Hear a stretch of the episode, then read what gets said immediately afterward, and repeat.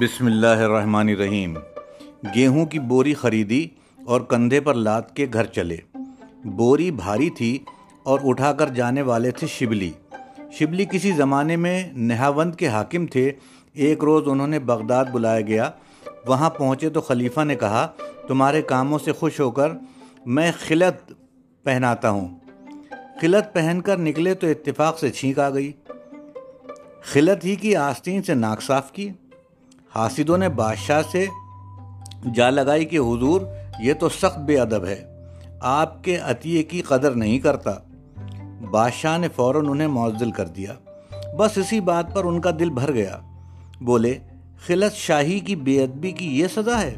خلط انسانیت اور خلط حق شناسی جو ہمیں آتا ہوا ہے، اس کی تو ہر روز بے ادبی ہوتی ہے۔ ایسی دنیا سے کیا فائدہ؟ دنیا چھوڑ حضرت جنید بغدادی کی خدمت پہ رہنے لگے۔ حضرت جنید رحمت اللہ علیہ نے ان کو ایسی تربیت کی کہ بہت بڑے اللہ والے بن گئے۔ حتیٰ کہ حضرت جنید بغدادی رحمت اللہ علیہ نے انہیں اپنے سر کا تاج کہا کرتے تھے۔ بوری اٹھا کر گھر چلے تو شبلی وزن سے کھانپ کانپ جاتے تھے۔ راستے میں کئی جگہ ان کو بیٹھنا پڑا۔ حتیٰ کہ جب گھر پہنچے تو صبح کے نکلے کو شام ہو گئی۔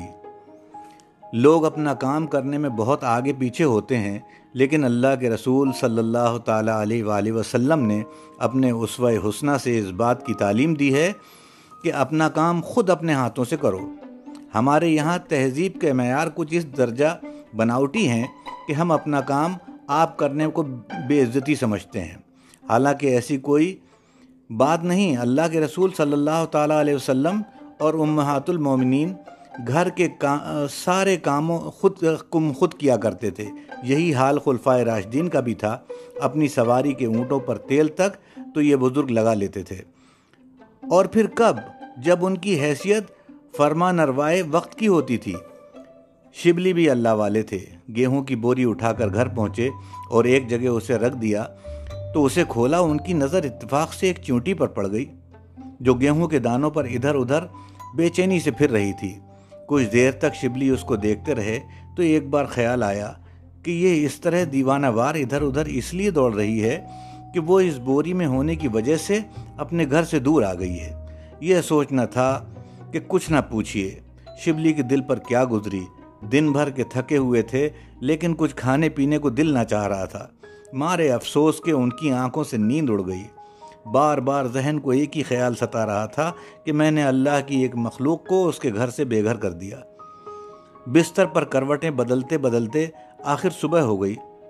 نماز پڑھتے ہی پہلا کام یہ کیا کہ اس چونٹی کو حفاظت سے بہت سے گیہوں کے دانوں کے ساتھ نکالا۔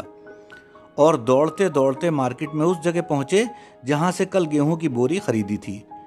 پھر ڈھونڈ ڈھونڈ کر وہ جگہ نکالی جہاں بوری رکھی ہوئی تھی۔ اور کمال احتیاط سے وہاں زمین پر وہ دانے ڈال دیے، جن میں چیونٹی اب بھی گردش کر رہی تھی۔ جب اسے وہاں چھوڑا تو شبلی نے اطمینان کا سانس لیا۔ آپ دوستوں، عقیدت مندوں اور مز، اور مرید، مریدوں کو ہمیشہ تاکید کیا کرتے تھے کہ دیکھو اللہ کی کسی مخلوق کا دل نہ دکھاؤ، چاہے وہ چھوٹی سی چیونٹی ہی کیوں نہ ہو۔ وہ کہتے، جو چونٹی ایک کمزور کیڑا ہے، اگر تم سمجھتے ہو کہ تم اس کے مقابلے میں طاقتور ہو۔ اسے چونٹی میں، اسے چٹکی میں مسل سکتے ہو۔ تو یہ کبھی نہ بھولو کہ تمہارے مقابلے میں اللہ تعالیٰ بہت بڑا طاقتور ہے، جو چاہے وہ کر سکتا ہے تمہارا۔ اسلام دل آزاری سے روکتا ہے۔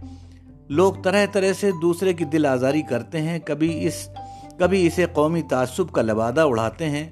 کبھی مذہبی جوش کبھی مذہبی جوش کا دل آزاری کی چاہے کوئی صورت ہو، اللہ کی نظروں میں بری ہے۔ دل آزاری کرنے والوں کا حساب ہوگا اور بڑا سخت ہوگا۔